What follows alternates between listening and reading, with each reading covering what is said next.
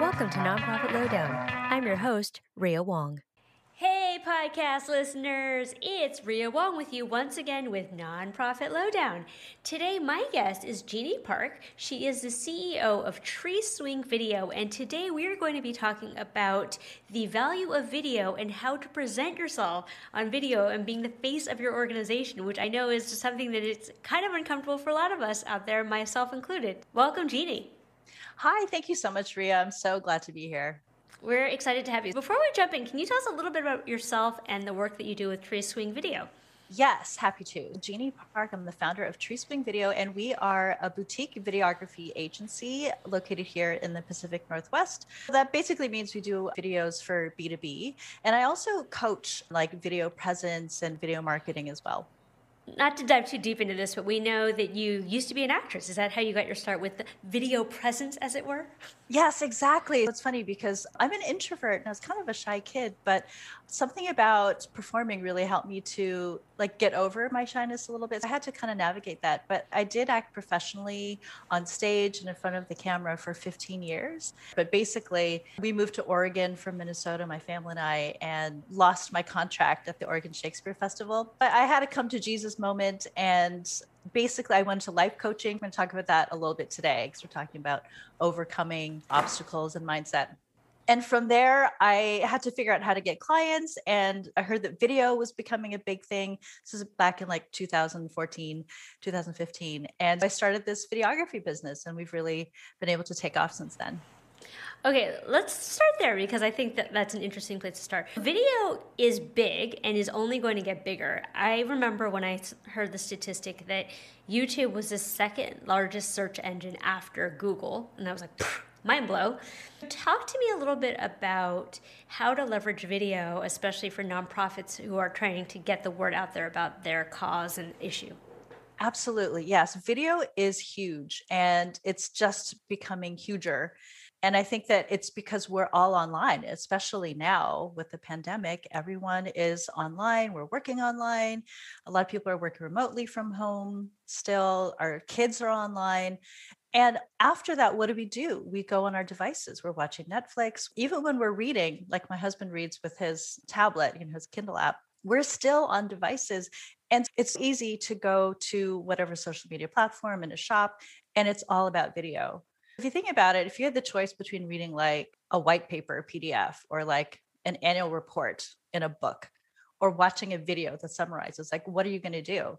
That's why video is so huge. And in terms of how organizations and nonprofits can leverage video, it's interesting. I just got this gig through a friend of mine, but it's we're making video annual report for her organization. We're celebrating everything that they've done the past year. And from there, from this two to three minute video that can be used in so many different ways, we're going to do like snackable social media clips so that they can push that out. That's one way.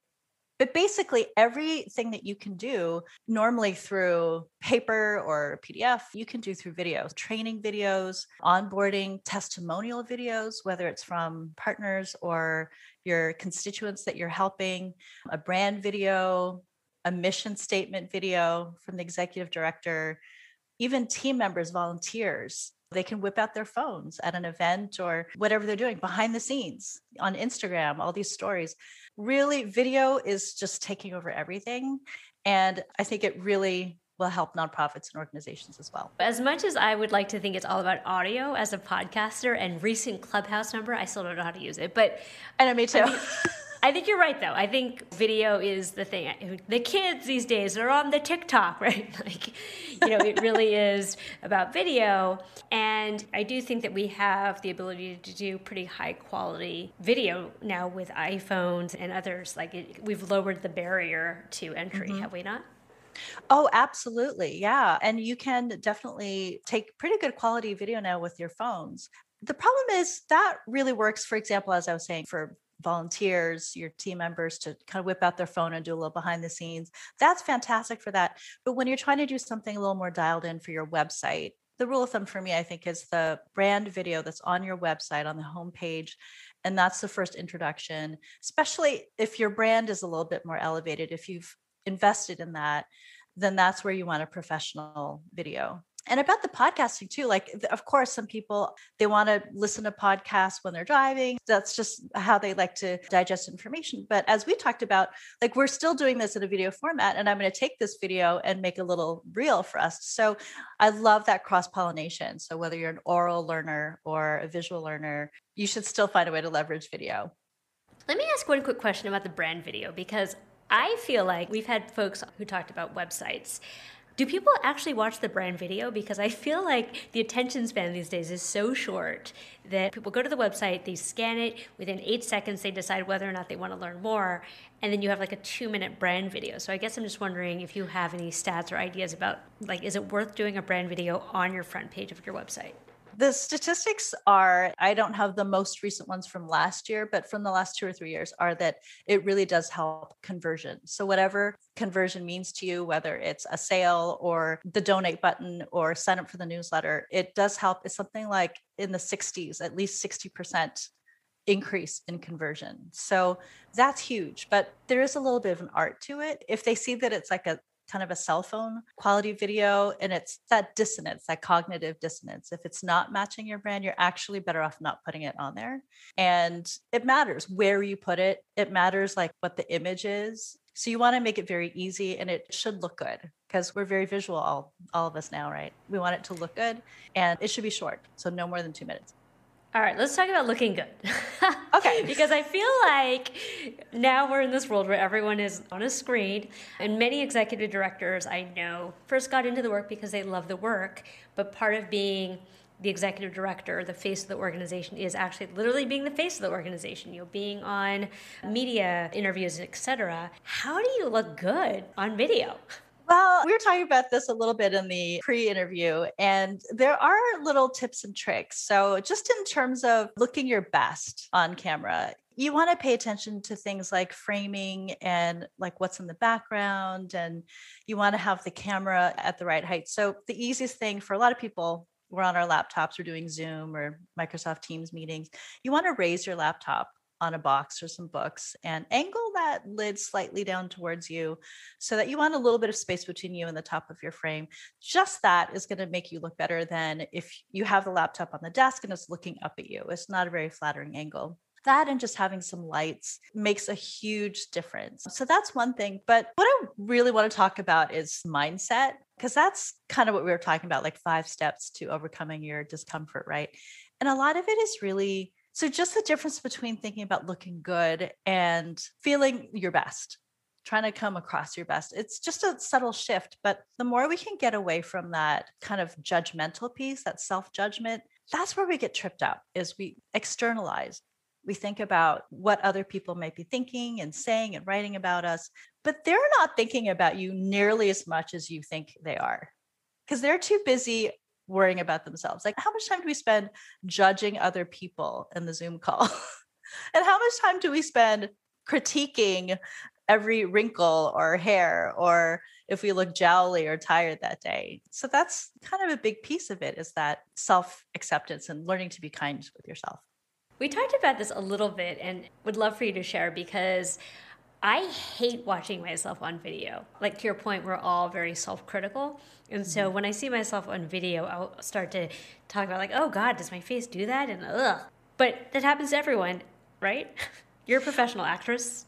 This happens to everyone? to everyone. Okay. I cool. mean, you would be amazed. I mean, I'll get people who have done TED Talks, like literally, and they're public speakers or they're at the head of a $100 million company, and almost everyone struggles with it. But it's so funny because like we know that this is how we look and we know we look in the mirror and we get up and we don't have an existential crisis every time we look in the mirror and brush our teeth and yet we get well maybe some people do but but we get in front of a camera and it's almost as if we feel like the camera can see through us somehow and the knowledge that this is it's a video it's recorded it's going to be online it's forever it's that lack of control piece and again I think it's that the worry about the external gaze, it's that external validation piece. So it's an inside job. You have to kind of make peace with it. And something that I like to coach my clients on is that whole Simon Sinek, the why. Like what is your why? And when we're talking about nonprofits, talking about being mission led and purpose driven,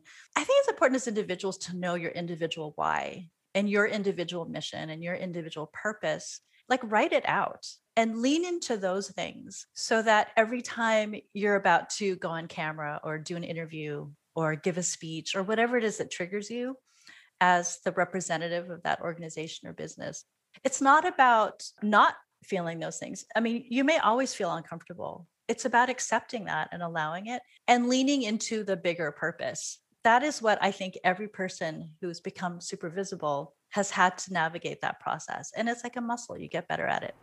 So let's talk about how we communicate. I forget the actual numbers, but we've heard that a big part of communication is actually the tone of your voice and your body language as opposed to the things that you're saying. And I was listening yeah. to an interview recently with this woman who has an AI platform that reads people's facial expressions in reaction mm-hmm. to you know advertising and marketing. So I'm just wondering in this world where we're all on cameras, how should we be thinking about body language? Do we overemphasize? Are we, I mean, I noticed that you were gesturing a lot with your hands. Is that something that we're doing? Like, how do we come across in the way that we want to come across? So that's it's kind of a tricky thing because on the one hand, it's good to be aware of information like that. Like it's good to be aware that so much of our communication is actually nonverbal. I mean, it's a really high number, something like 80%, which is crazy. And you want to be able to leverage that. And for example, when I work with people who do a lot of public speaking and then they get in front of a camera, sometimes their gestures can be super expansive and they're like wiggling all over the place. And it's just about minimizing those distractions so that your energy, however you want to talk about it, your message, whatever it is you want to connect, is front and center. On the other hand, some people, when we're uncomfortable, sometimes we can kind of freeze and if you just never use your hands and you're very still like this, and you're doing that for an hour, you can just appear like you're uncomfortable and it can be a little less engaging. It's good to practice. I hate to say it, but if you are ever recorded, or you can just record yourself using Zoom or something like that at home, we are talking about this a little bit. And when you play it back, it can be uncomfortable, but there's a difference between looking at yourself and savagely judging yourself and looking at your performance, think of yourself as an actor, like this is your public persona, and gently critiquing what can I work on? So think of it like a craft and go away from the thinking like I'm bad at this or this is only for extroverts or this is only for this type of person. That's not true. What's more important is what actors do, drawing upon my acting background. What is your intention? And take a moment before you do whatever the public speaking or being on camera, take a second to breathe and drop into your body and connect with what is your intention? What is the number one thing you want your audience to go away with? And from that place of generosity, you start to get past your own stuff because that's what we're here for. We're really here to communicate, to connect, to share, to make things better. And everything else can be there, but it can take a backseat as you were talking, I was just thinking about this anecdote that I once heard about Beyonce. Apparently, Beyonce, who's such a perfectionist, will do an entire concert and then directly after the concert will play the entire concert in video and provide copious notes for everybody on the concert which wow. talk about dedication to a craft. Like the woman puts on a two hour show and then does notes for that? To your point we don't have to be beyonce but we probably do have to be a little bit more reflective Right. I mean, but I love that story. And I hadn't heard that because we think of Beyonce as almost being this like the queen, this alien creature. Like she just came Appears, out of Appears, right. She right? just dropped like in from goddess. somewhere and graced us. Right, totally. But it's hard work and that dedication and laser focus. And actually, I like that you bring that up because something about the pregame. So I think the pregame. So what I mean by that is your mindset, what you're doing before you go on camera, before you do the interview, the talk, you go to the schmoozy gala event, whatever. It's really important. And like when I do something like public speaking, or actors do this, athletes do this, they visualize. So visualize yourself going through that whole thing, the whole speech, the whole event. And we want to visualize ourselves at our peak, right? Like that you're you're doing really well at it. But this is a step that a lot of people miss is particularly if you're giving a talk, if it's you on a stage where COVID is pretty much behind us. Visualize the distractions. A lot of people skip this step because you are going to be distracted. A cell phone is going to go off, or somebody key in the audience is going to get up and leave, or somebody in the front seat is going to fall asleep. And we're so often thrown and this happens too. I see this online when people are giving presentations, like the husband walks by, or like all those funny bloopers, right? Like the toddler walks in and the guy's like giving his news report. Visualize that, visualize you're momentarily going to be distracted, and then visualize yourself getting past it, getting back on track. And the more you can do that, that's what's actually going to happen in the moment because you've practiced it. Yeah, I think that's such an important point. I also remember Steve Jobs used to have these amazing talks, right? And they seemed so natural, so off the cuff, but he would practice for two weeks solidly before delivering it yeah. in order to make it seem natural. So your point is well taken. Yeah. None of us are born this way. It's work. Not it's, even Beyonce. Not nice. even not Beyonce. even not even Beyonce. She works her ass off. Yeah. Yeah, um, totally. Practice your talks, practice your presentations. You don't have to do it for two weeks solid, but I'd like to do it at least like three times Got if it. I have a talk I'm giving. Yeah. So Jeannie, what if I hear you? I'm like, okay, Jeannie, I hear you. I can practice all the things. I am just an introvert and I hate being the face of my organization. And no yeah. matter how many times I practice this in front of yourself in the mirror, whatever, I just hate it. What would you counsel? I say that's okay. You're allowed to hate it. Here, like I was an actress for 15 years and I had terrible stage fright and I really didn't like performing that much. so that might make people wonder, well, why did you do it? Because there are a lot of other things I did like about it. I loved the research. I loved learning about a world in a play. I loved collaborating with people. I loved talking with the audience about all the issues. I loved when things went wrong on stage and like watching us all scramble, we go off and like laugh our butts off. I loved a lot of those things, but I didn't really like performing that much. So you can not like that. However, that's what I was talking about. Like, find what you do like about it and lean into that and know that even if you don't like something, you can still tolerate it and get better at it. So you look at it as a challenge like, how can I make this more palatable? And once we get past it's a lot of it is about ego like once we get past what is our ego going through and we're thinking it's about service a lot of the time right or maybe it's about achievement for you or it could be the financial stability whatever it is it's important and there's no judgment about that lead with that okay so i have a couple of questions coming in which i think will be interesting so sarah do you want to ask Thank you. This is such an interesting conversation so far. And I'm really interested in how we continue this conversation while also recognizing that it's one thing to be the leader of the organization and therefore its face, and also that the work we do has many storytellers as well. And so, how do we maintain this conversation and build our confidence in our ability to be the face without slipping into, I guess, some founder syndrome or centering ourselves too much? Oh, that's so interesting. Yes, definitely. This isn't just for somebody who's the executive director or the president of the business. At some point, when you're the representative, you're having the conversation in the meeting, you're representing your organization. So, whatever your position is, the same guidelines apply because you're stepping into that space. And so people are looking to you to be the face and or voice right it's the same thing for you and something that's important to realize is that we're not our jobs like we're not the organization you are your own person and this is what you do for a living and so we're always stepping in and then stepping back out but I think it's about the intention. And I think it's about allowing yourself, there's that little gap of, I don't feel 100% qualified to be the face right now. Everybody has that, that sort of imposter syndrome thing. And just knowing that everybody feels that always makes me feel better. It doesn't matter. People know that. So it's about giving yourself grace, I think, and permission to be perfectly imperfect and to just carry your good intention and whatever preparation you have and just go forth boldly with curiosity. Oh, I was just going to speak to that centering yourself. It's such an interesting thing. And it full transparency, it's such a layered thing. And we talk about that in different ways. So, in a way, I think it's okay to, in that moment, if you're called to be the representative, it's okay to center yourself in that moment because that's kind of what's being asked of you. but there's also a sensitivity that I'm hearing there about when other people, when we can take a step back and let other people have their moment and step forward. And so that's, I think that's something we all, as humans and individuals today, have to navigate in different situations. And just the fact that you ask that question tells me that that's probably not a problem for you too much. Just to have the sensitivity, I think, is the first step.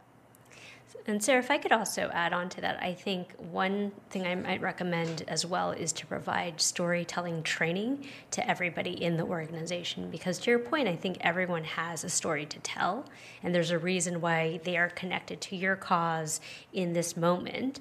And so the more that we can train people to be storytellers, that are you know, not just the CEO or head of the organization, but everyone will be a powerful tool for your organization. And I think to your point, Jeannie, we have to train people. Like most people are not natural born storytellers. Would you agree with that? I disagree with that. Really? I do. I think that we all tell stories. If you have two toddlers together, they're going to tell a story to each other one way or another. I think that what's different about it is our society likes to judge who's a good like we're just talking about the golden globes at the beginning of the call. We like to give awards and judge who's a good storyteller and who's not. And i think there's a place for training because i think somewhere along the way we internalize or we're told that we're not good at it. But mm. everything is story. I mean we tell stories yeah. to our kids in the backyard right? Once we're out there and with a drink in hand with our friends and neighbors what do we do? We tell each other stories I think we're all storytellers. I don't think all of us are natural born good storytellers. I think we can become good. I think growth mindset. I think you can, but yes, I hear what you're saying. I've been in rooms with people. I'm like, this is just going on and on. It's like being in a fishbowl. It just turns, and there's nothing here. It's a craft. It's a craft, and yeah. you can always get better. But you're right. The growth mindset is the way to go. Okay, cool. We have a question coming in from Lynn. Lynn, what's your question? Hello. So I work for a nonprofit, and Jeannie, you were talking about the video annual report, which mm-hmm. I have done a modified version of that. But this past year, we did, as part of our annual end of year appeal, we wanted to do a lot of videos showcasing kind of where we make impacts.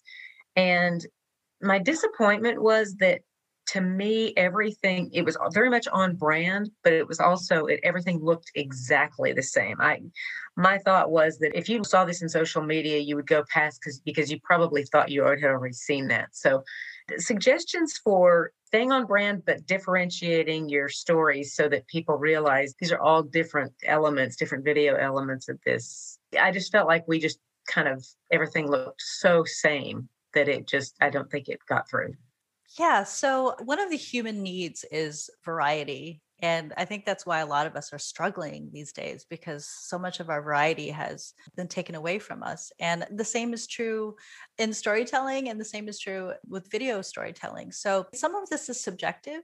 However, I do agree, especially if you're trying to, it's like the greatest hits of the past year and you want to have like a variety. So it's fun to have, you could have some more professional looking stuff, maybe some Zoom recordings, some people just like whipping out their phone and doing a little behind the scenes, like an event of a volunteering event or a little bit of the gala. Yeah, absolutely having that variety. But I guess what it comes down to, maybe from the contact person who's in charge of the video or whoever the stakeholders are, is to have the conversation with whoever is building that video for you. And so now what you didn't like, so next time you can show them and say, this happened and this is where I was a little disappointed. It's always helpful too to find, it's just like getting your haircut, like find some examples that you do like doesn't even have to be in your exact field and show them this is what I like and this is what I don't like. So this is what I'm hoping. And what we do with our clients is we will put the rough cut, the first draft together based on everything we've talked about. We give them two rounds of revisions so they can say, Oh, Jeannie, I thought there'd be more variety. Like, do you have any other shots maybe that don't feel the same, or it's a different background or different type of camera, whatever? So then we can address that. So just like with your hairdresser, give them a chance to make it right. And if they don't do that, if they don't offer that to you, that would be a little bit of a red flag for me. Because how are you going to be satisfied if you can't give input? That's the storytelling aspect of the video team. It reminds me of something I heard recently, which is the number one sin of marketing is to be boring. So I guess in some ways it's better to be offensive than it is to be boring. And I often think in the nonprofit space, we're so afraid of causing offense or any kind of controversy that we decide that boring is better than potentially controversial. And talk to comedians and stand up comics, and they say, oh my gosh, it's impossible to do comedy these days because we've become so. I'm an amateur stand up comedian. I don't know if you knew that. That's right. You mentioned that. So, well, tell me about that. How is it to think of writing okay. jokes and comedy these days? well, I don't do comedy these days because comedy online on Zoom sucks. But you're right. There is such sensitivity that it's hard to make jokes. it's hard to make jokes these days. Yeah. And it's so hard to think, like, okay, so I can't be boring. so, and then we automatically think, but I'm boring, right? Like, how many people say that? Oh, I'm so boring. But again, I don't think we are boring. I think humans, we are wacky and we are mysterious and we're all so different and we're all weird in our own little bubbles. We've just learned to mask it because we're afraid of being called out, right? So it's a little bit of letting your, your freak, freak flag, flag fly. fly. I was going to say that, but I don't know. I kind of think it's better to err on the side of going with your impulses that thing that's like that makes you go ooh can we do that? Like that would be so fun and so different or i've always wanted to try that. And then ask for forgiveness later. So this is where having multiple drafts helps where you can kind of run it by the executive team or the board or whatever and have them say mm, maybe not that part but we love this rather than killing your impulses right from the beginning. Right. Well there's also editing by committee which never really works I know, I know, but it is better than afterwards being told we can't use this. I don't know, or just doing something that totally falls flat, I think. So it's so much about the people involved and the organization. But that's where I come from. Like, I like being bold and I like to see what I can get away with. I'm with you, Jeannie. One of my favorite terms is ask for forgiveness, not permission. Yeah. So, as we round out, can you give us some concrete tips about how we can improve our presence in a video context because again we're all on video all the time and we want to appear our best yeah, absolutely. So, like I was saying, just like raising your laptop and you want it to be at eye level. So, that's the first thing. If you're having the camera look up at you, it's just not a very flattering angle for anybody. And have some lights, like get a ring light. They're really inexpensive on Amazon these days. Also, sound is important. So, having some kind of like good, you've got an amazing podcast quality mic, and I've just got this like headset, but even like earbuds or AirPods, play with it and see, record and see what, what you think sounds good. Funny question. What do you recommend as far as what to wear? Because I always feel like it's a business on top, party on the bottom. I'm wearing pajama bottoms, but what looks good on camera? Because I always feel like sometimes when I wear a turtleneck, it looks like I have no neck. I'm like this floating head. Yes, and turtlenecks are really in right now. They're very fashionable. So some of it, uh, again, is subjective. In general, on camera, like solid colors work well, bright colors. If you want to stand out, like today, I was like, I was going to wear my black turtleneck sweater. Like that's what I'd probably have just worn for a casual like team meeting or something like that. I was like, no, this is a podcast, but we're doing video. So I knew I needed to model it. But you can see how it really just does pop. Now, if that's not your thing, if you're not a hot pink kind of person, like jewel tones work well. You can get away with patterns, but in general, like bigger patterns, not like small, tiny dots or like really, really narrow stripes. They don't do well with the camera because of the frame rates and stuff. Yeah. And in general, this is a little bit on the like boxy side. If I were doing a full body, I would take some clips and just clip that. And you can see that even that, it's not about trying to look skinny, but it's just about shape. Like this is just kind of boxy. But since I'm just sitting like this, it doesn't really make a difference. So does that help? Yeah, and one thing I always have to remind myself is sit up straight because sit up the straight. sound is different than when you're slumping. Yes. And it's okay for oh. informal meetings, obviously. But yeah, when you're giving a presentation, I mean, standing is good. Like I could have been standing today, but if you're sitting, you want to sit up straight. So if you're kind of slouched like this, like I just look kind of tired or like I don't care. So you want to have just good alignment. And it does help with breathing and your voice dropping in and all that. Yeah. One thing I always have to remind myself when I'm in these Zoom meetings is to stay alert and like watch my face because I can have some RBF And when people are looking around to see who's paying attention, you don't want to be the person who's like, yeah. So for those of you who don't are like, what's RBF? So that's can we say this resting bitch Yeah. face? What's interesting about that? Like, is there an equivalent for guys for men? no, of course not. It's super sexist. Right. R- like RDF, let's make RDF a thing. RDF. we won't define that. We can just imagine. It could be resting dirtbag face. Yeah. From an acting standpoint, there's so many things that we want to be thinking about, right? Like, what is our face doing? What are we doing with our hands? Breathing. And so you can kind of make yourself crazy worrying about all these things. And the thing that you learn as an actor through training is the way to marry all that together so you can still be present when you're performing and not thinking technically about all these things. You do that in rehearsal. And then when you're performing, you try to throw all that away. And then you're just trying to be in the moment and go with your intention from moment to moment to moment. So the way to do that is it's a joke, but like, what is your objective? Like, method actors are always joking about that. Like, what is my intention right now? But it's actually a joke because it's true. So when you are really listening, and if you think a little bit about it as practice, like, so if I'm just talking like this the whole time and I just have no expression on my face, I can be very engaged, but I might come across like I don't really care or something. So you do have to practice smiling just a little. It's not like this, but just a little everybody can practice right now. Just a little half smile, right? Kind of nod as you're listening. I mean, I train so many people in front of the camera this because when they get in front of the camera, they're just like white knuckling it and trying to get through it. And they play it back and they say, Why didn't you tell me to smile? And I say, Because you wouldn't have remembered or believed me. so when you watch yourself back, you're like, Oh my gosh, like just a little tiny smile completely warms up your delivery and it's practice after a while i don't even have to think about it anymore i just kind Okay. of yeah I know I said this last one. Really, the last question. What are your thoughts about power posing? Does this work? Yeah. Yes. Can we talk about power posing? So amy cuddy and she had a partner a research partner it was like 10 years ago and she gave a ted talk famously. So look up amy cuddy power pose on ted talk. But they did research on this and there are certain poses that we strike yes like this. It's kind of like superpower superhero poses like this or even like this where your your shoulders are back and like you've got your arms kind of like yes in a victory pose like that. People will do this go to a bathroom stall like before they're giving their big talk in front of like hundreds of people i'll do it when i'm nervous and i'm about to go do a big speech or something. And what happens is it raises your testosterone.